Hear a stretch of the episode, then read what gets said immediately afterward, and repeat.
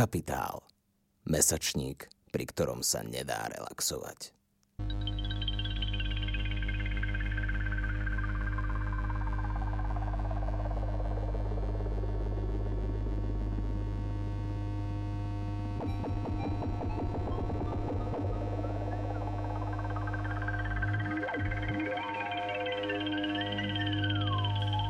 Vítajte pri počúvaní literárneho podcastu Koniec hry, ktorý pripravuje angažovaný mesačník Kapitál. Moje meno je Tomáš Hučko, som publicista a šéf-redaktor Kapitálu.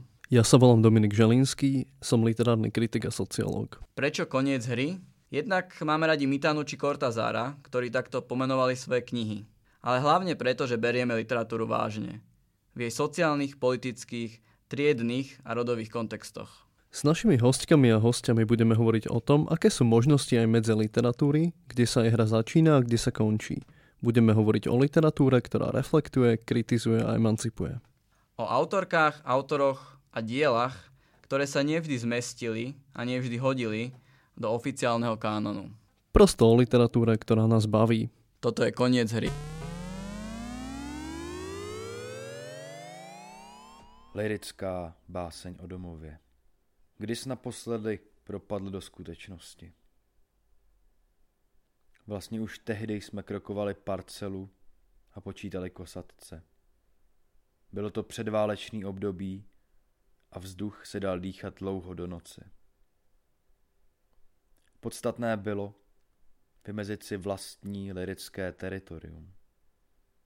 Poctivě ukočírovat postavy, dobu, atmosféru. Jednou si tě vdám. Je to lepší, než neměřitelně milovat.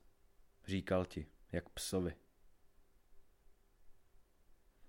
Ze stejného důvodu tvoji rodiče píší lirické básně o domově.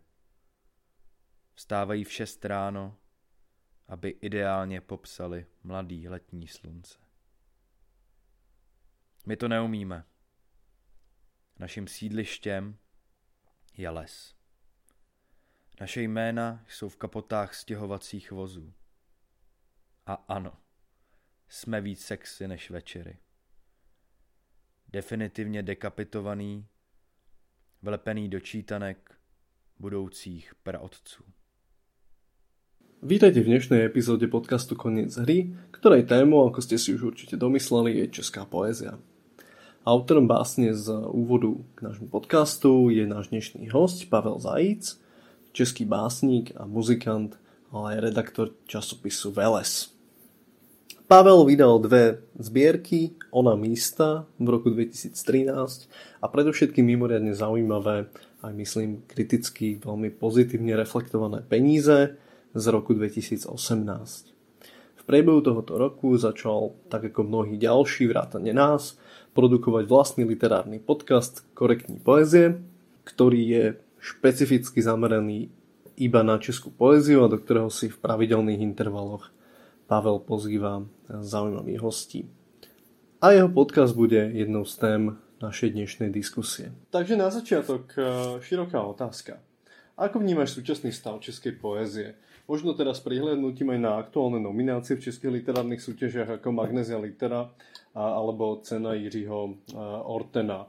Ja si priznám, že som čítal napríklad tú Ivonu Schenfeldovú a mne to neprišlo ako nejaká mimoriadne modernistická alebo nejaká vyvíjajúca sa poézia neviem, čo si myslíš ty, aký je stav aktuální české poezie? Je to stagnácia alebo vývoj? Tak jako e, vlastně otázkou, jestli se to dá popisovat na základě těchto těch soutěží, nebo na základě těch nominací. Já jsem měl vlastně takový docela štěstí v neštěstí, protože vzhledem k tomu, že připravuju ten, e, ten svůj podcast, tak se i tak nějak trošku více zajímám o tu poezii než dříve a to vlastně takovým způsobem, jakoby až skoro vypisovacím, jo? že si opravdu snažím eh, jenom tak jako pro svoji zajímavost vypsat všechny sbírky autorů nebo aspoň trošku známějších autorů, který vyšly. A ten rok 2020 byl úplně jako bizarní v tom, že vlastně jak, jak ty autoři nikde nebyli moc vidět, tak se snažili všichni, i ty nakladatelé, jako asi podle mě všechny ty své dluhy nebo všechny to, co nestíhali, tak se snažili asi vychrlit, protože opravdu bylo napsaných a vydaných neuvěřitelné množství sbírek a to ne úplně jako markantních uh, autorů, jo. To byly prostě uh, průřezy celou generací, já jsem si to někde vypisoval, jo, ale to prostě jakoby autoři typu prostě Řeháka, Verniše, ale i těch klasických, prostě Milana Děžinského, Martina Štéra, uh, střední generace uh, a skoro bych řekl, že vlastně nejnižší zastoupení paradoxně měla ta nejmladší generace, uh, že ty debity nebyly tak silný, jako třeba v minulých letech, nebo nebyl jich takový vysoký počet. Ale vlastně z té střední generace to bylo opravdu bylo jako spoustu, eh, spoustu autorů. Eh, nemá, já jsem to už asi v několika jiných jako pořadech vyjmenovával, asi to na tomhle nemá, nemá smysl. Nicméně eh, Nečetl jsem je samozřejmě všechny, protože to jako není, to není možný, asi by to asi nedávalo ani, ani smysl. Nicméně četl jsem jich, myslím, dost. Jsem, mám z toho taky vlastně rozporuplný pocit. Já nemám, nemám jako žádný uh, typ, že bych řekl, hele, loni vyšla sbírka, která se tady jako zapíše na věčný časy. Uh, nominace v těch soutěžích si myslím, že je uh, konkrétně teda pokud mluvíme o magnézii liteře, tak si myslím, že to docela pěkně jakoby prořízla tady to, Eh, ačkoliv eh, my jsme o tom nedávno točili pořád vlastně o těch nominacích, eh, tu korektní poezii, která tomu byla věnovaná. Trošku vlastně tam šlo o nějaký zadosti učení možná v těch nominacích autorům, který tady tvoří delší dobu a ne zase tak moc se o nich neslyší, což vlastně tak nějak trošku kvituju, ačkoliv si myslím, že ta úroveň jakoby textová třeba jako neodpovídá třeba jako kritériím, který bych si pro ten výběr uh, nebo pro ty nominace nastavoval já sám. Uh, Veta Schenfeldová je jako podle mě zajímavý typ nebo zajímavá, zajímavá nominace, uh, ale spíš jako z hlediska fakt toho zadosti učení tomu autorovi, aby se tak někdo objevil. Vlastně stejný případ je to u, u Pavla Novotného, který tady tvoří, dá se říct, strašně dlouho a ty věci tvoří zajímavý. A já osobně samozřejmě tadyhle tu sbírku považuji za nejsilnější z těchto třech. A u Kateřiny Bolechový je to dost obdobný, ačkoliv ona je opravdu okrajový autor, který ale tady, dá se říct, je od 90. let jakoby aktivní. Možná někdy trochu regionálně, jednu dobu ve Psím víně, Eh, ale jako je tady a ta její sbírka není nějak pro mě jako překvapivá, ale jsou tam až překvapivě silný momenty, takže asi by to nebylo, moje nominace by asi vypadaly trošku jinak, ale nemyslím si, že myslím si, že to vypovídá o té o, o poezii současný něco. Ještě je tam, myslím, Alžběta Luňáčková, v uh, objave roku, alebo... Určitě to je, uh, tady se, naopak bych se asi s porotou shodnul, pokud bych měl vybrat jednu básnickou knihu, nějaký debit. Uh, z toho, co vyšlo v roce 2000, tak bych tam rozhodně až by tu Něčkovou nominoval mezi ostatními debity. Tam, tam je to dost výrazný. A můžeme ještě jednu, že, keď, že, že podle mě to, čo, to, čo hovoríš, je velmi zajímavé a presné, je ten určitý pohyb akoby z, z, z marginálnej pozície do mainstreamu že ako áno, to, to je veľmi zaujímavé. Vlastne, vlastne všetci tí traja autory a autorky, teda, ktoré sú nominované na Magnéziu, tak boli doteraz okrajoví a okrajové. A vysvetľuješ si to nejak, že um, došlo k takémuto posunu? Já bych pravdu řekl, tak, uh, tak, uh, tak nevím, jo. Je to, je to pořád dost uh, je to pořád dost, o složení té poroty a o jejich jako subjektivním vnímání. Já jsem se vlastně o tom bavil i uh, s Romanem Poláchem a Sofiou Baldigou, který vlastně byli členové té poroty. A tam je to hodně o tom, že každý jako nějak kope za tu svoji poetiku. Jo. Eh, a myslím si, že to trošku je výmluvný, ty nominace. Eh, pokud vlastně ty lidi trošku znáte v té v tý porotě, tak vlastně zase není překvapivý, že ty nominace jsou právě, právě takovéhle. Takže já bych asi ani neřekl, že, že by to odpovídalo nějakému jakoby v obecnému zadosti očinění, po dlouhé době, že by se tam někdo rozhodl, že chce tohle učinit, ale že opravdu tyhle autoři trošku asi odpovídají těm poetikám, um, který preferují ty porodci. No. No to jsme hovorili teda o poezii, čo vyšla minulý rok a o týchto literárnych cenách, ale možno mám ešte takú ešte širšiu otázku. Koho vlastne ty považuješ uh, teraz za takú špičku českej poezie uh, z akejkoľvek generácie? Jo, já si, já si dost uh, cením nějaký dlouhodobý polohy, která je, která je zajímavá a, a kvalitní.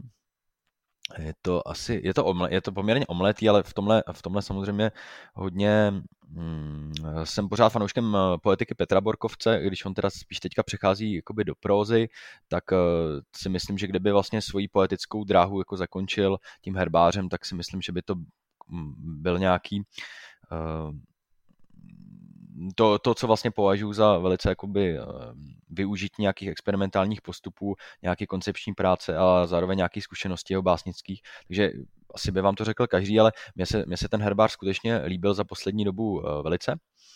Eh, potom dlouhodobě jsem dlouhodobým propagátorem mého blízkého přítele Martina Pocha, který, který má taky, dá se říct, řádku nějakých pěti knížek, který tou svojí kvalitou jsou dost podobný, nebo vzhledem tomu, že se jedná o tetralogii vlastně, tak eh, se to i nabízí ale tahle poetika mi přijde hodně originální a která uh, zase čerpá z takového, dá se říct, nevyužitého potenciálu serialismu trošku a částečně a dotýká se zase nějakých uh, reálí a uh, zase dá se říct nějakých aktuálních, takže tam tohle, tahle poetika mi přijde hodně originální. A Jinak, jinak eh, z těch mladších autorů si myslím, že Jan Škrop eh, si stojí určitě eh, za přečtení a Marek Torčík z těch úplně nejmladších například. A nějaká žena?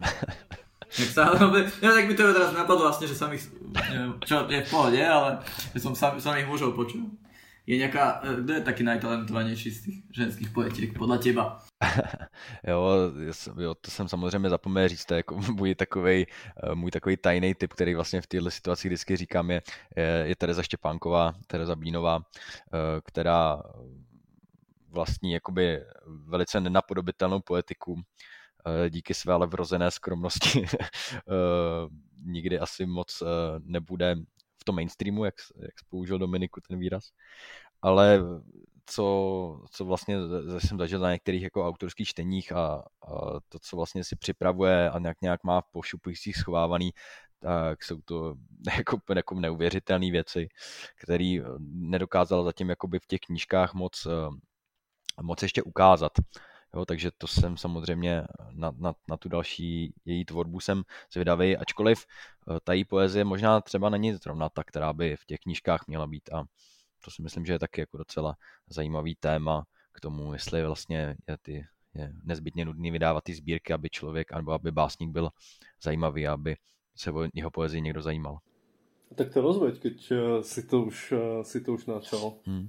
Já se tím musím zamyslet sám, jo, protože jsem nad tím, já jsem nad tím přemýšlel tak trochu v sou, souvislosti se, se semou samým, protože, protože spíš, spíše mě trochu vyděsil ten zahalcený trh, jo. ono se to asi týká, ono se to týká toho, eh, nejenom těch ostatních sbírek, co vychází, ale i toho, že vlastně se podílím na vytváření tady toho velesu brněnského nebo pomalu asi trošku odcházejícího média a neuvěřitelná jako nutnost tisknout ty věci a, a to, že se zastaví ten literární život toho díla tím, že se de facto vytiskne, mi přijde trochu skličující pro tu poezii a myslím si, že jsou jiné cesty, jakým, jak tu svoji poezii propagovat nebo jak ji šířit mezi lidi.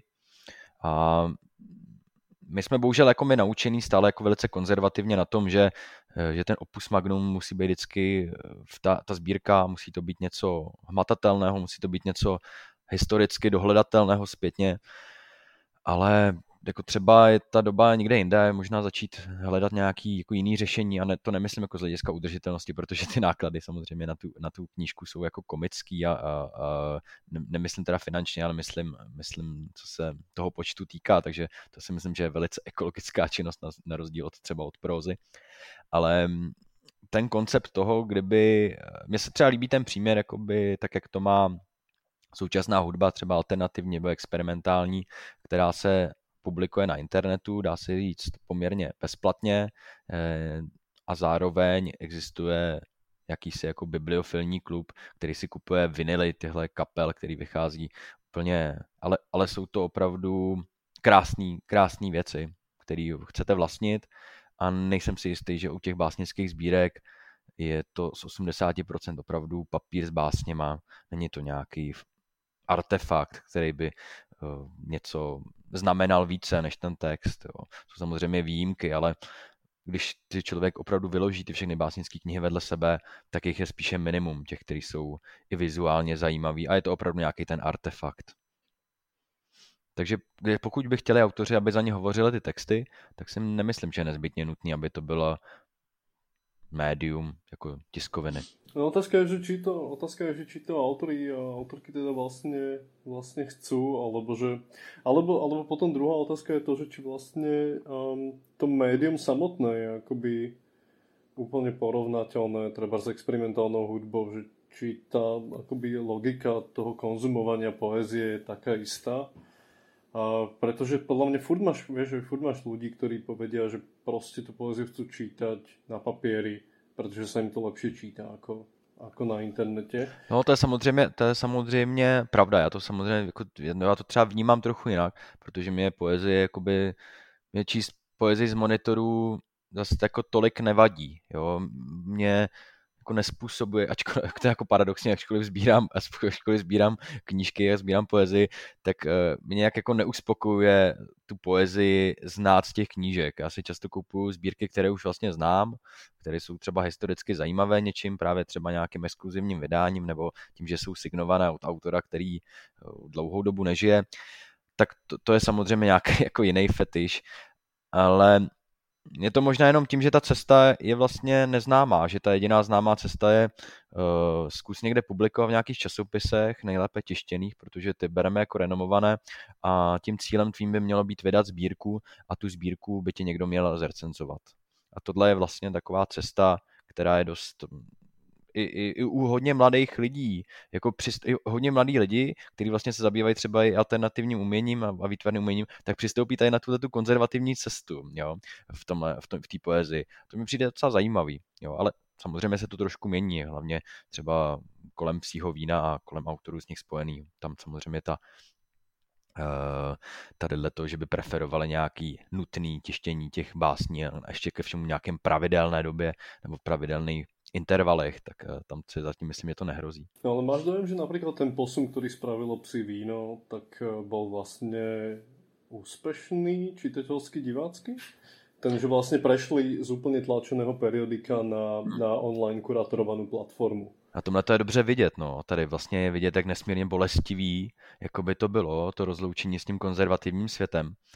A samozřejmě je to z velké části tadyhle toho našeho rybníčku jako ještě nepřijatý to médium a lidi jsou fascinovaný, jako co, tam třeba, eh, co tam třeba najdou. Já jsem mluvil s Alžbětou Stančákovou eh, v rádiu Wave v prosinci, kde jsme vlastně oba docela kopali za to, co se tam ten rok objevilo a místo vlastně sbírek, který jsme měli vybrat, který byly nejlepší, jsme zmiňovali právě tu kurátorskou platformu uh, skrze prostě podcasty, které tam vznikaly, skrze videa a vlastně překlady poezie, které tam třeba byly. A jako dost lidí mi vlastně napsalo, Například Jaromír Typlt mi napsal konkrétně, že jako byl úplně fascinovaný tím, co tam našel. Že, si jako, že nevěřil tomu, že něco takhle zajímavého ještě vlastně lidi tvořej. Jo, jakože tam hlavně měl asi na mysli ty uh, experimenty z oblasti videoartu, které tam byly doprovázený poezí. Uh, Laury Trenčansky, tuším zrovna, uh, tohle konkrétně. A to si myslím, že jako je, ta, je ta cesta, jak, jako mluvit, jak mluvit o tom dál. Um, ale ta cesta je dlouhá, to je vidět na tom, to je vidět na tom psím vínu, jo, kde, kde to opravdu bylo bolestivý a i, i, i samozřejmě to trvalo, než se to nějakým způsobem metablovalo, i samozřejmě vzhledem k, k tomu času, co tomu ty autoři, nebo co tomu Luboj Svoboda dál, který je vlastně dost dlouhý, jo, takže to se samozřejmě i hodně kritizovalo, že ten jeho přístup nebyl tak aktivní, jak by měl být, ale prostě jako je to pořád koníček, všichni to děje ve svém volném čase a kdo chce, tak někomu to trvá díl, no, třeba. Já si uvědomil, jak se o tom rozpráváte, že jaký jsem asi starý, lebo já jsem úplně prestal vlastně sledovat si no, odkedy odišli, prešli na, čisto na internet že ako vidím, čo robia a vyskakuje mi to na Facebooku, majú sponzorované posty, ale kým to ešte vychádzalo v papieri, tak ja som ten typ, že si to rád zoberiem naozaj ten papier niekde do električky tak a vtedy som zvykol si víno čítať celkom dosť a teraz sa priznám teda, že ho nečítam. Takže ja som jeden z tých starých eh, čitateľov, ktorých asi týmto ztratili, no ale asi veľa nových získali, takže to... Jako je to, je to samozřejmě něco za něco, jo, a je to pionýrský v tom, že to opravdu ty čtenáře ztratí, jo, ale zase to, to třeba nový získá, jo, tam já jsem se teďka bavil třeba s Martinem Šterem, o tom byl úplně vyšokovaný o tom, že prostě nenašel e-mail psího vína, protože psí víno e-mail už nemá, má místo toho Discord, což je prostě úplně je to jako jednak to je strašně blbý, blbej nápad a jednak to je strašně dobrý nápad, jo. Jako já jsem třeba odběratelem toho Discordu, je to, je to teda jako, je to fakt jako zvláštní platforma pro tady ten druh jakoby zasílání poezie, je to prostě, od, je to strašně odhalený, ty příspěvky, které tam jako chodí.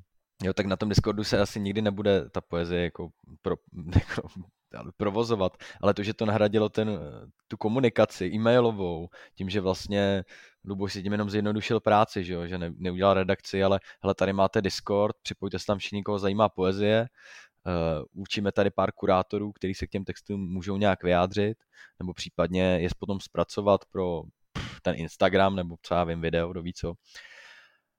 A ty lidi to jako berou a chodí tam ty příspěvky. A nejsou špatný jako vůbec. Myslím, že se to vyrovná tím, kteří asi chodili do té redakce předtím. Takže jako funguje to nějakým způsobem. Třeba to je blíž nějaký generaci, která, ke který já už taky nepatřím.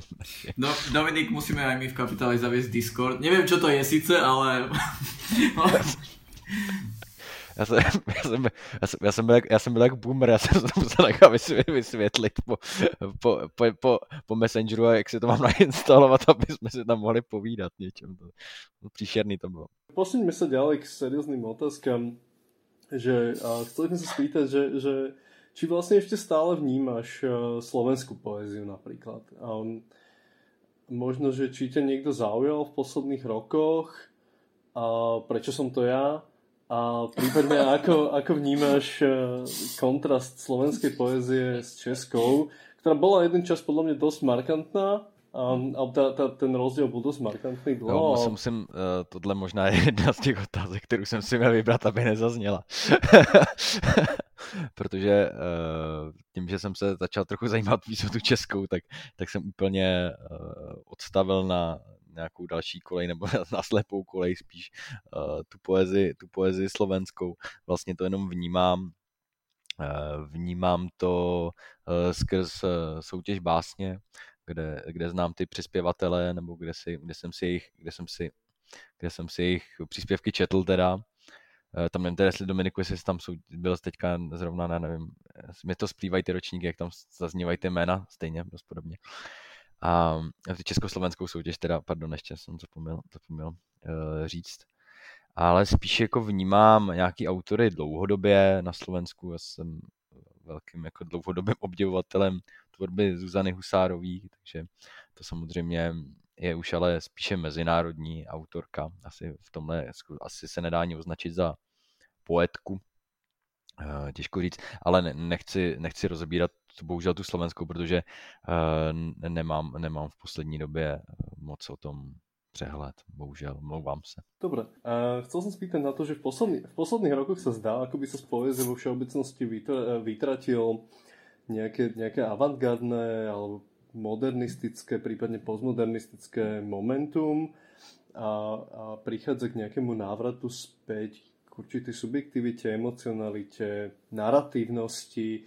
Ostatne vlastne napríklad ten žáner ako narratívnej poémy alebo poémy, ktorá vyvstáva na pozadí nejakého implicitného narratívu, um, tak uh, bol určite asi prítomný aj u toho Pavla Novotného teraz určite napríklad u, u uh, Šimona Lightgeba, ktorý teraz vyhral uh, cenu Jiřího Ortena, myslím. Vnímáš to podobně, alebo... alebo... Tak teda si nutno, nutno podotknout, že tady vlastně ten experiment nikdy jako nebujel nějak jako velkoryse na té scéně, ale jako vnímám to dost, vnímám to vlastně dost podobně, jo. Uh, možná se už změnili, jakoby, já jsem, nebo možná začnu jinak, já jsem dlouhou dobu vlastně scháněl tady ty uh, momenty na pomezí různých žánrů právě do toho velesu.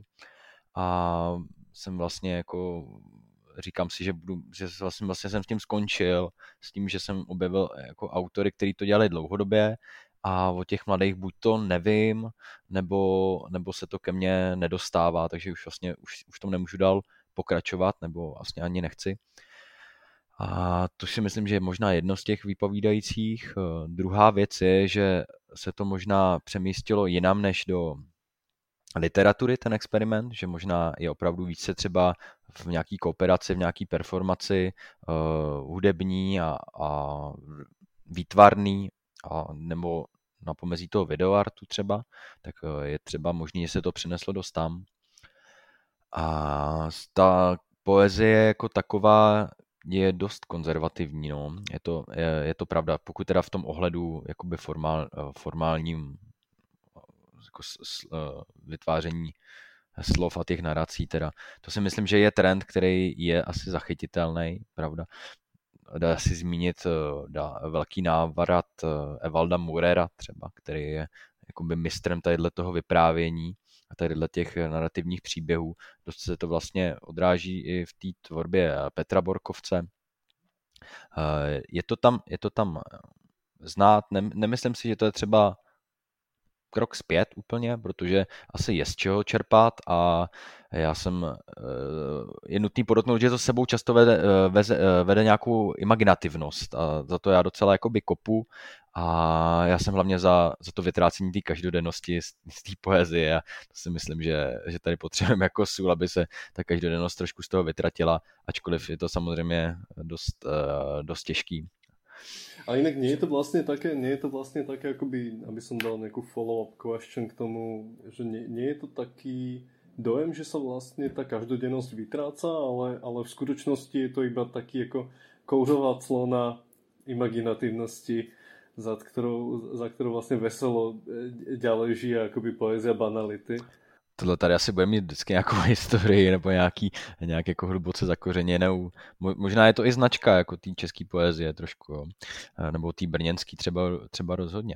Ale um, já si na, na tohle se strašně blbě odpovídá jako ze široka, jo, jakoby popisovat, popisovat tu scénu takhle, takhle detailně, nebo tadyhle těma, tadyhle těma slovama je těžký. Samozřejmě je tam hodně, jsou tam nějaké podobnosti, ale i tak, jakoby tady v té narrativní rovině si myslím, že to je poměrně dost členěný. Jsou tam nějaký uh, zážitky uh, nějakého emotivního charakteru, nějakého queer charakteru, nějaký jiný angažovanosti, uh, čerpání z historie a nějakého osobního vzpomínání až vlastně po tu imaginativnost, po nějaký ten návrat k tomu seriálnu trošku, který je teda hodně omezený, si myslím, a který nemá moc jakoby prostor na té scéně. Až, až prostě k nějakému slam poetry, který se začal ne, neznámého důvodu vydávat knižně. Jako. No, spomenul si teda, že súčasť toho je to nejaká angažovanosť. A ja som teraz počúval nejak, nejaký program na, myslím, že na Vltave, ale niekde na Českom rozhlase, kde uh, pár literárnych kritikov rozprávalo o nových uh, prózach českých, že anga, angažovaných prózach. Hovorili tam o Elza, Ajc, Elza, Elza Ajcovi a uh, Danielovi Hradeckom a Eva Kvičová tam vravela, že, že dlho ako keby, že nevychádzali angaž, spoločensky angažované prózy, pretože tá spoločenská angažovanosť e, spočívala viac v poézii. A že aj títo, že autory, alebo tí autory, ktorí dnes píšu akože spoločensky angažovanú prózu, vyšli z poézie, ktorá mala takúto nejakú vlnu, neviem kedy, 10 rokov dozadu, alebo koľko to bolo. Uh, takže čo sa stalo s touto vlnou? Alebo je, je ešte nejaká angažovaná poezia? Já si myslím, že je určitě. Uh, není tak okatá a není tak doslovná, jak bývala. Uh, tady je totiž tady, je, tady si dost lidí, prostě, když se řekne ta angažovaná poezie, tak si každý vybaví prostě ty doslovný básně Honzy Těsnohlídka, které jsou jakoby tak překotně konkrétní a mají úplně jasně, jasně sdělovat, co říkají, že od tohohle se to potom nějak um, odpichuje a potom se to jako porovnává se to s tímhle. To je jako docela hluboce zakořeněný. Já říkám, že ten přístup tenhle je úplně, úplně špatný. Nicméně já věřím tomu, že ta angažovanost v těch básních je a myslím, že se naopak projevila i v básních těch autorů střední generace. Určitě bych to zvýraznil Martina Štéra, u užitý liriky v jeho poslední sbírka si myslím, že je jako dost angažovaná, ačkoliv, ačkoliv to rád schovává za, uh, za poezii a za, za nějaký rozhovor třeba s kolegy, s básníky a s Bohem, tak té angažovanosti je tam dost. Já z toho cítím jakoby, to vnímání toho světla. Uh, světa. světla. Krásně. Uh, to by se mu líbilo. uh, a i, to, i, to, i samozřejmě u toho u toho Milana Děžinského, jo, ta, ta prostě ta angažovanost je trošku jiná, je trochu skrytá, já ji vnímám, já ji vnímám jinak, ale valná většina těch básní je teďka o životě, není, není tak politická asi konkrétně, ale v tomhle smyslu snad s výjimkou asi Honzi Škroba nebo potom nějakých uh, opravdu dá se říct vyloženě, tak se jmenuje ten básník, teďka napsal tu sbírku Putin. Uh, Robs, tak to jsou takové jako uh, extrémní věci a pak samozřejmě něco, něco vychází stále u uh, u Štengla, jo, tak to jsou samozřejmě pořád, uh, jako dá se říct, jako prvoplánově angažované věci, uh, Karel Škrabal a, a tak dále. Takže to, tohle tady samozřejmě žije, ale myslím si, že, že se to pomalu propsalo i do těch klasičtějších děl, no. Tadyhle ty tendence. Jako v rámci tej, tej poezie, ktorá má nejaký uh, politický rozmer, my sme tu mali na Slovensku, ale asi aj vo svete, takú tú debatu uh, o Amande Gorman, ktorá mala um, tú báseň uh, na inaugurácii amerického prezidenta. Uh, Dominik aj napísal o tom text do kapitálu, uh, kde mňa a pár ďalších ľudí zdrbal za to, že sme to vyzdvihli. A je to zaujímavá debata, čo máme aj s Dominikom, aj teda s viacerými ľuďmi. Um, a ako to vidíš ty, túto poéziu, ktorá je súčasťou nejakých politi- politických ceremónií? Mě jako v první řadě jako překvapilo, že to někdo jako označil jako za poezii. Jo. To, je, to, to podle mě dost jako zvláštní, zvláštní krok. Podle mě je to asi nějaký spíš jako divadelní představení, něco spíš jak to slam poetry. Jo. To se asi hodí k tomu přirovnání. To jsou velký slova, vyprázdněný, dá se říct často, který ale musí zaplnit ty haly. Jo. To je prostě jak uh, uh, arénový rok, jo. Prostě jako to, jenom, jenom aby se zaplnil ten prostor téhle těma, těma slovama. Takže to mě v první řadě překvapilo, že si to spoustu autorů poezie vzalo jako za svý, že to je nějaký teda něco z tohohle ranku protože já, já jsem se k tomu vlastně ani nevyjadřoval, uh, protože mi to přišlo úplně jak opravdu jiný žánr, jo? že to přece jako není, to není ta poezie, kterou my tady jako známe. Jo? Já nechci, nechci se jako nad nikoho povyšovat, ale jako spíš se zabýváme jakoby tím, tím trošku jako vyšším, jo? Než, než, než takovým madle jako jako výlevama, jo, nebo něco takového. Ačkoliv já jsem to samozřejmě detailně nestudoval, tu báseň, jo, ale, ale co jsem viděl ty ukázky, tak mi to přišlo úplně, jako zhovadilý trošku. No. Uh, nicméně uh, to asi tak všechno, co k tomu dokážu říct a fakt, fakt nevím, no, nepovažuji to za poezii, takže těžko říct. Od, odhľadom sa raz od tej jednej konkrétnej básne, že tak celkovo, uh, či potreb, podľa teba má miesto poézia pri takýchto udalostiach politického charakteru? Nevím. Jako, nevím, já, nevím, já nevím, jestli si to ani přeju, jo, aby to takhle bylo. Já jsem, já jsem si vlastně vzpomněl teďka na vystoupení uh, Ondřeje Hrabala a Filipa Kority asi na, na letné, kde vlastně byla taková ta demo, demonstrace proti jako establishmentu, což je, je to přišlo hrozně komický, že se sešlo tolik lidí vlastně kvůli takovému jako pro mě zvláštnímu problému. Uh, nicméně tam vlastně vystoupili s nějakými básněmi nebo s jako ze slam poetry a mně přišlo, že tohle je na úrovni té zábavy a, a tadyhle toho, toho rýmování, to asi ty lidi zajímá a baví. Jo. Ono to prostě musí zábava dneska, aby to někoho zaujalo. Jako, ta poezie v zásadě není postavená jako ohňostroj. Jako, je, je, komor, je to komorní věc jo, a my se samozřejmě musíme snažit o to jí trochu propagovat, ale prostě proč by měla být, proč by se měla pouštět v rádích, nebo jako to, to mi nedává smysl, jo. Ta, ta společnost se musí změnit, aby se ta poezie dostala do mainstreamu, ne tu poezii tlačit do mainstreamu, aby se změnila společnost. Mně se zdá, že, že ten uh, že, že ten rámec, ktorý takto stavieš, je vlastne veľmi úzký a veľmi, veľmi normatívny. Um, a, a nie je mi vlastne potom úplne jasné, že, že čo teda je a čo nie je vlastne, vlastne poézia.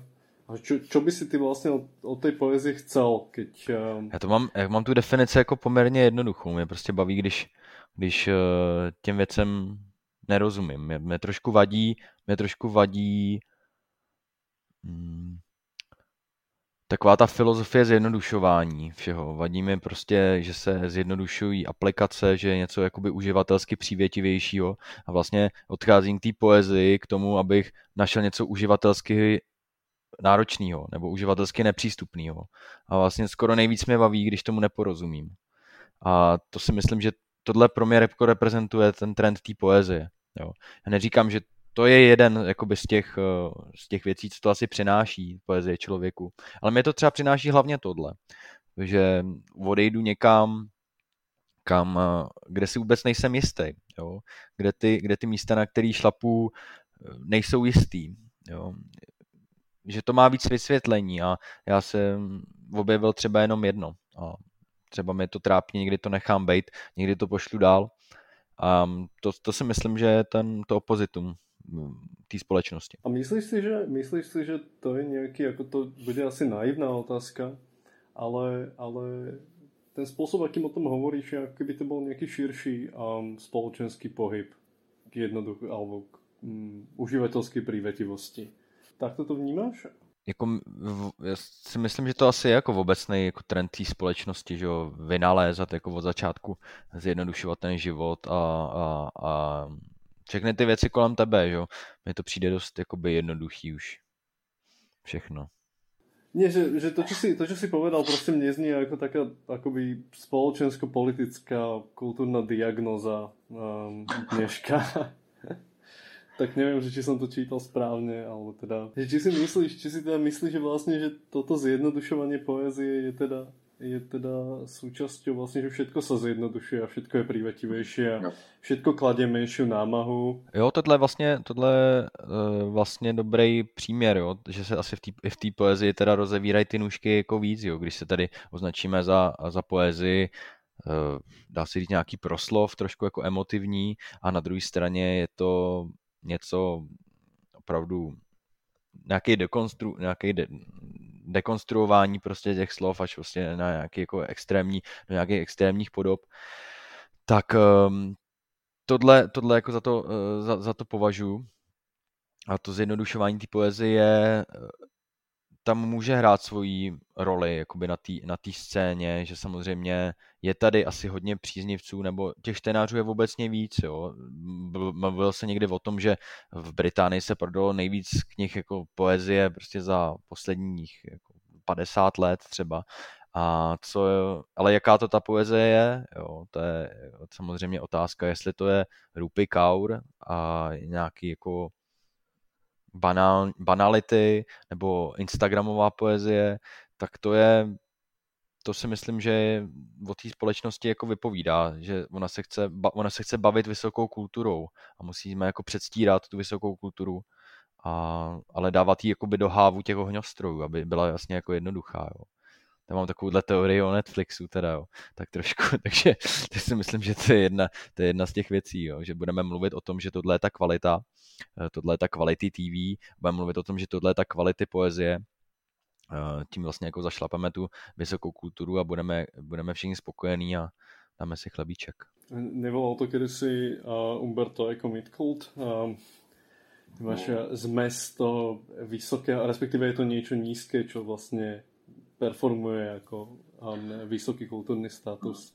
Tam to, tam to nebylo ani t- jako tam to bylo ale přiznaný, že jo, ještě do jistý míry, jo, pořád, jo. že jsme že si všichni lidi říkali, hele, dívám se na televizi, protože chci odpočinout, prostě jsou tam blbosti, hele, v té televizi. A teďka se prostě díváš na, na seriál na Netflixu a, a, a dříve a filmoví kritici, kteří se dříve zabývali tady filmama z Cannes a nešli by prostě v životě do kina, v životě se nepustili televizi, tak rozebírají prostě reality show na Netflixu. To je, to je, jako, to je real, jako. Mně se potom ještě páči ta druhá nadstavba, že, že já jsem to, jakože toto je něco, co reflektujem dlhšie, asi méně konzervatívnej pozici jako ty, ale uh, páči sa mi ešte druhá nadstavba a to je tak akoby um, ešte meta legitimizácia napríklad binge-watchingu proste, kde existujú treba vedecké štúdie, ktoré potvrdzují, že binge-watching je v skutečnosti vlastně prospešný pro tvůj mozog. Já, já nejsem samozřejmě, jako, já, já neležím v knihách, já neříkám, že by,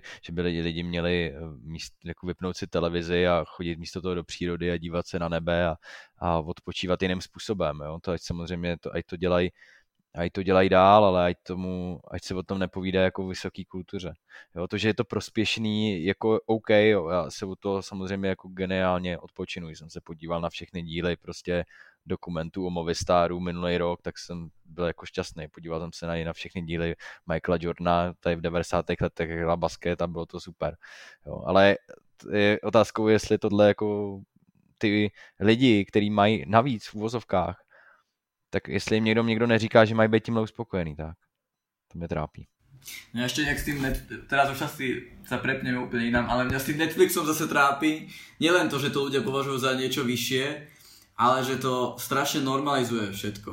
Že všetky dokumenty už vyzerajú rovnako a všetky tie seriály vyzerajú rovnako a přitom, no, přitom tohle je tak jednoduchý vodítko, jak to vlastně poznat, že to je hloupý, jo. Uh, a to, že vlastně tady jsou lidi, kteří se zabývají, jsou vysokoškoláci, a to to na těch sociálních sítích, jo. Vysokoškoláci, kteří se zabývají komplexníma náročnýma tématama a pak se vlastně podívají jako, jako na nějaký seriál, ale obhajují ho jako v tom, že je to jako, jako hoch, jo, ale kamo, teď, teď tam, to, to, jsou jenom scénáristi, kteří vlastně píšou.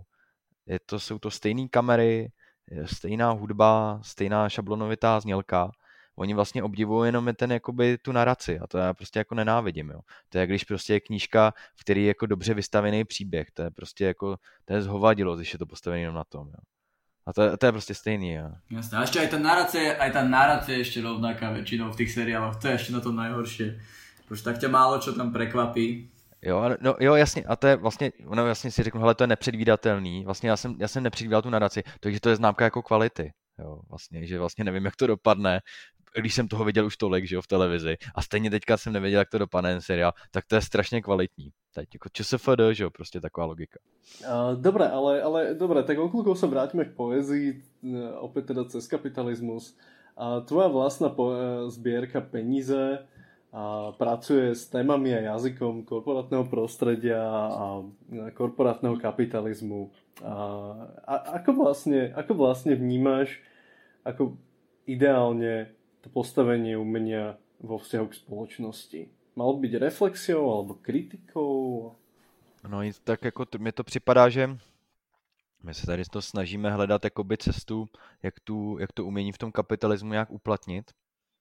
A naopak, a což je podle mě úplně jako lichý. Já jsem v tomhle dost levicově zaměřený. Myslím si, že umění by nemělo žádným způsobem si na sebe vydělat, jako, protože to už prostě něčím smrdí potom v tu chvíli, eh, kdy se to dá speněžit, kdy se dá prostě myšlenka, originální myšlenka speněžit, tak je, je na tom něco, něco špatně trošku.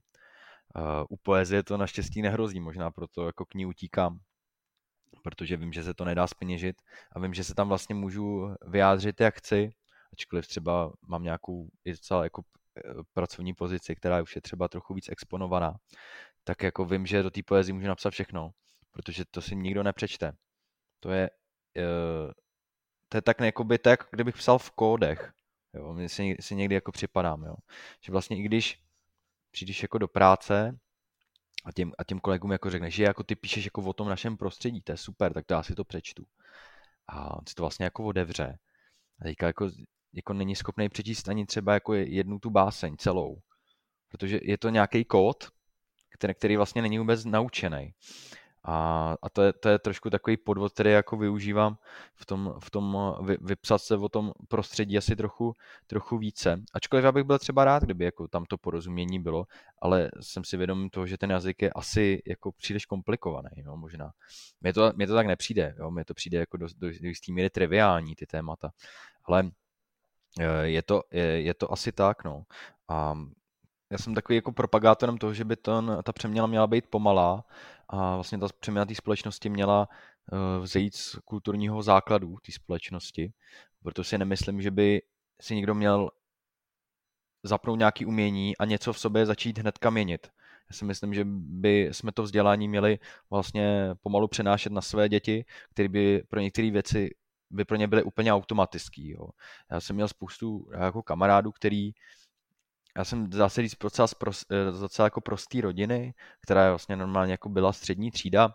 Moji rodiče nebyli vysokoškoláci, navíc táta byl v technickém oboru, ale nějaký, nějaký vztah jakoby k umění měli ale neměli ten vztah k tomu vysokému umění. A já jsem vlastně na vysoké škole potkal uh, spolužáky, jejichž rodiče vlastně byli třeba docenti, uh, který vlastně vyučovali třeba i literaturu, a psychologii a takovýhle, takovýhle věci. A já jsem zjistil, že oni mají vlastně strašně jakoby vysoký nějaký základ, jako kulturní, který, který já nemůžu nikdy dohnat.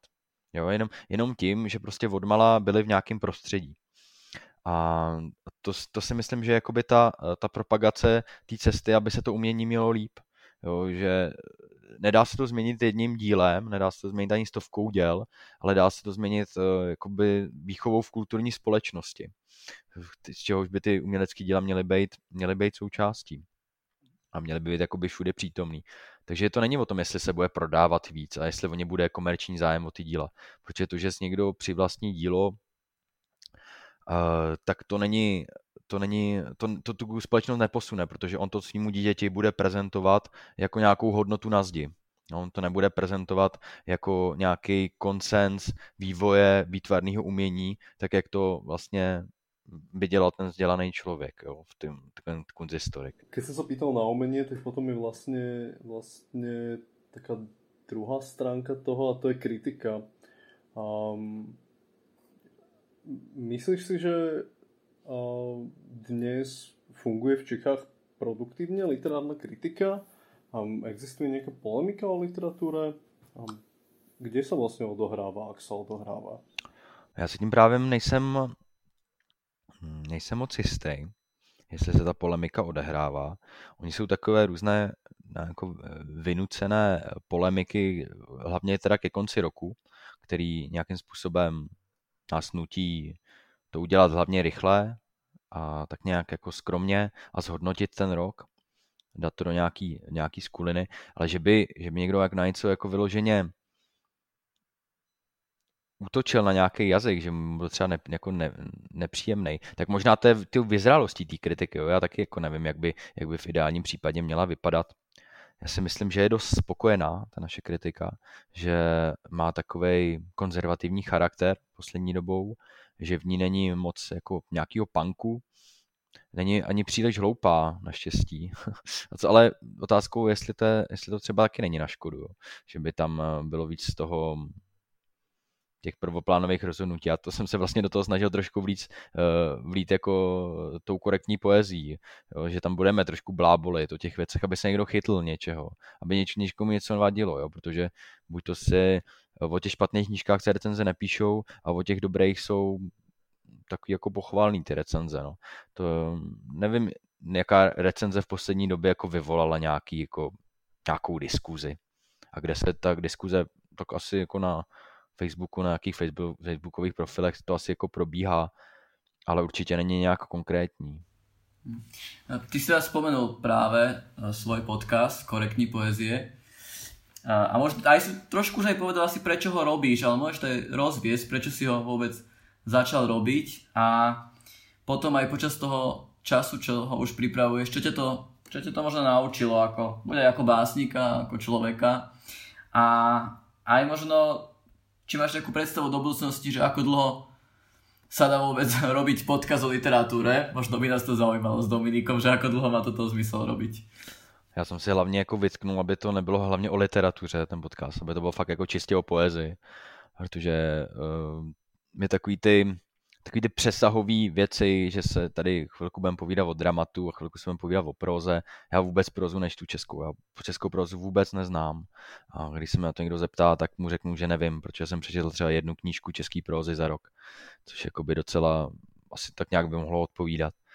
Uh, přečes, uh, založil jsem to kvůli tomu, že bylo vždycky docela podnětný, o čem jsme se bavili po čteních a tak. A s, s tím, že a hlavně taky kvůli tomu, že dost těch lidí znám a myslím si, že, že něco, že mají co říct. A nemusí to být vybroušený, nemusí to být formát nějakého rozhlasu, což mi připadalo, že ten zvuk, který vlastně mluví o poezii, což je vlastně v tuhle chvíli bylo, eh, nebo do té doby bylo jenom třeba ta Vltava, kde byly nějaký pořady, které se tomu věnovali, tak tam nezaznělo nic kontroverzního, jo, nikdy, jo. je to takový trošku, trošku na ruku, je to dost akademický ten přístup, ale my se normálně o té poezii přece dokážeme bavit, o těch sbírkách, co v nás jako vyvolávají a nemusíme používat k tomu mm, prostě ten sloh jako toho, té kritiky nebo té recenze. Dokážeme se o tom bavit normálně a, a jako fascinujeme na tom, že tam všechny ty myšlenky jako nejsou dokonalý, že tam jsou třeba jako slepý uličky prostě v těch analýzách. Jako to, je, to, to, to se mi na tom líbí nejvíc a to jsem se asi na tom i nejvíc naučil, jako ta pokora vůči tomu dělat třeba chyby v té interpretaci těch věcí. Jo, že mi někdo napsal, hele, já, to, to mi přijde jako úplná hloupost, co tam ty vidíš, protože já tam vidím úplně něco jiného. Říkám, no, to je, to je právě, a o, o tom, to, snad to vyvolává nějakou tu diskuzi, jo, občas. Takže z tohohle důvodu, z tohohle důvodu jsem to chtěl takhle udělat. A Senat eh, má to snad jako asi dobrý ohlasy, nebo myslím si, že to lidi baví poslouchat. Nebo aspoň tu naši bublinu těch 200 lidí, co si to poslechne každý ten díl. Takže aktuálně končí čtvrtá vlna pandemie, která logicky ovplyvnila literaturu. Bohužiaľ. A odrazilo sa niekde na, na tvojej tvorbe? A vôbec, kedy vlastne môžeme čakať ďalšiu zbierku po peniazích? Sbírka o penězích asi už nikdy nebude, ale uh, po penězích, jo, tak sbírka po penězích uh, třeba taky nikdy nebude. Já neuvažuji teďka tím směrem, že bych chtěl psát nějakou sbírku, píšu furt, nemyslím si, že ten koncept je vhodný na to, aby byl seřazený vedle sebe v nějaký knížce, Vlastně teďka ten eh, část toho, co jsem napsal za posledních půl roku, eh, vyšlo v hostu květnovým eh, pod, básníku, pod básníkem čísla, takže tam je asi nějaký 6-7 básní, jsou trošku, jako, trošku delší, je to nějaký jako experimentování s jinou pozicí, není to tak tematizovaný, tak jako byla ta předchozí sbírka, a mm, doporučuji se na to třeba si to přečíst a porovnat ten eh, rozdíl. Zase mě na tom baví, že to je třeba hloupej ten směr, který jsem se vydal. A baví mě jakoby chybovat v tomhle, protože mě, to, mě tenhle ten styl psaní baví a baví mě se do toho zamotávat někde, do těch básní a možná je to z toho dost patrný. Říkám tomu pracovně, že jsou to takový koniny spíš. Eh, takže takže takhle, na další sbírku nevím, no. A v pandemie na mě nějak nedopadla ani do těch textů, já se omlouvám. Já jsem úplně v tomhle imunní.